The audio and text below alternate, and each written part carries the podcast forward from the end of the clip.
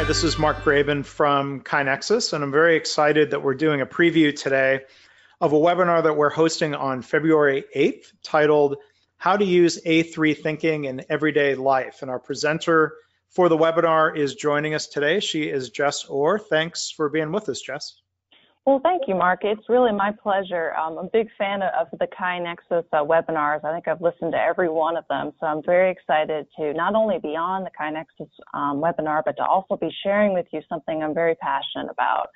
And um, that really comes from my background. So I'm a continuous improvement practitioner. I'm the founder of Yokoten Learning. And I spent um, about five years at Toyota, and I learned something called Toyota Business Practices, which is also known as the A three method for problem solving. So in this webinar, I've got two objectives for, for the audience. And the first one is I really want to show that A threes are not this complicated tool. Um, they're not that intimidating. They're a tool that's accessible and usable by everyone. And I'm going to kind of break it down into very simple steps so everyone can understand how to use this tool. And the other thing that I also want to share is how applicable I found the A threes to be in my personal life. So I've used A threes um, in industry for a long period of time with, with great success.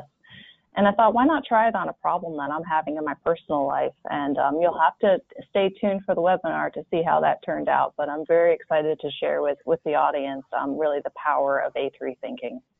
Well, we're really excited that you're going to be able to share that with us and the audience. You know, A threes can be uh, intimidating for, for people, and I, I know your webinar is really going to, I think, help people focus on um, some of the key mindsets um, of, of A threes. And so the, the webinar is going to be moderated this time. I want to introduce my colleague uh, from KaiNexus, Clint Corley. He is an enterprise account executive Um, at, at the company. And um, Clint, I think you have a question for Jess as well. Yeah, absolutely. Thanks for having me, Mark. Yeah, Jess, A threes are a great way of thinking through problems, but are there are they appropriate for every scenario we may face, or are there some general guidelines that we can follow for when to actually go and use them? Yeah, that's, that's a great question, Clint. So I would say there's kind of a problem spectrum. So on one side of the problem spectrum, you really have your just do it. So you know what the solution is. You can go out and implement it. You've got a history of having done this before. So an example would be, we know five S is a great tool for making our workplace um, more efficient and organized. So we're going to go do five S on this piece of equipment. Do you need an A three for that? Probably not. Um, on the other end of the spectrum are projects that are very data intense, very analytically focused. Um, for example, you're trying to optimize the scheduling of two presses based on your, your customer workload and product mix. You can kind of use an A three to help guide that process, but you're going to be doing a lot of data analysis that's going to require some separate documentation as well. And A three may or may not be appropriate for that. So you've got these problems that are kind of in the middle. So they're scoped appropriately, right? We know we have, we're working on the most important or the, one of the top prioritized problems right now. And we know that we can solve it within a reasonable amount of time. So we're not trying to boil the ocean. We're not trying to get our defect rate from seventy-nine percent down to three percent, right? We want to reduce it by twenty-five percent, something like that. And what's really key for this approach, Clint, is that we don't know what the solution is. All right, so we're not going to have any preconceived ideas of, you know, here's how we're going to fix this problem, because the A three is an investigative tool. It uses cycles of experimentation to find what the solution is using this guided, structured process, if that makes sense. It, it does, absolutely. Thank you so much. And I, I'm going to ask one other question before we wrap up here. I, I can't help but noticing, you know, when, when people talk about the phrase Toyota business practices, I, I find it interesting that they didn't call it Toyota problem solving practices or Toyota improvement practices. I mean, I'm curious, what are your thoughts on, on that, that emphasis on Toyota business practices? Yeah, that, that's a great question, Mark. And I've often reflected on that, especially while I was at Toyota. I was thinking, you know, Toyota is all about making things simple and eliminating waste. And why not just call it A three thinking, right? Why Toyota business practices? And the reason I think is because the A three problem solving is more than a tool. So it's a almost a way of life, a thought process that really permeates everything that Toyota does.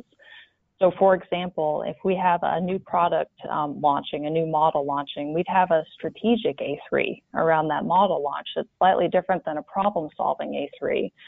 So I think that's why they call it Toyota Business Practices, because it's more than just a tool. It's, it's a culture of thinking around a certain discipline structured process. Well, good. Well, thank you for uh, sharing your thoughts on that and for giving us a preview of the webinar. Again, I would encourage listeners to go to w w w dot kainexus dot com slash webinars uh, to sign up. It's going to be held February eighth. If you can't join us live at one o'clock Eastern, I'd encourage you register anyway. You'll get a recording um, sent to you the next day. Uh, the webinars uh, end up on our YouTube channel, and, and the audio can be found in our podcast feed. But I hope you'll register and join us live. You'll be able to ask questions uh, that Jess uh, will answer at the end of the webinar. So uh, again, uh, or one other thing I wanted to mention is Um, Jess's website. Um, you can go to w w w dot yokoten learning dot com. Uh, Jess, is there a easy mnemonic, or I guess it's just a matter of how to spell Yokoten for people? Um, how, how can people find your site? My husband has asked me about three times to tell me the website name again. So it is, and Yokoten is a Japanese word that kind of means spreading good practices. So the way I think of it is Yoko, so I think of Yoko Ono, so Y O K O, and then ten, so the, the number ten, T E N, Yokoten, Y O K O T E N, learning. Yokoten. And Yoko Ono, no relation to Taiichi Ohno. We're really geeking out now. But I think I think um, her name's missing the H, so I'm yeah. thinking there's probably no relation. Yeah. So um, I want to thank you again, uh, Jess, and, and Clint, thank you in advance for Um, hosting and moderating. I think this is going to be a great webinar. I'm sorry I won't be able to attend live, but I will be checking out that recording. So again, go to w w w dot kainexus dot com slash webinars. Thanks.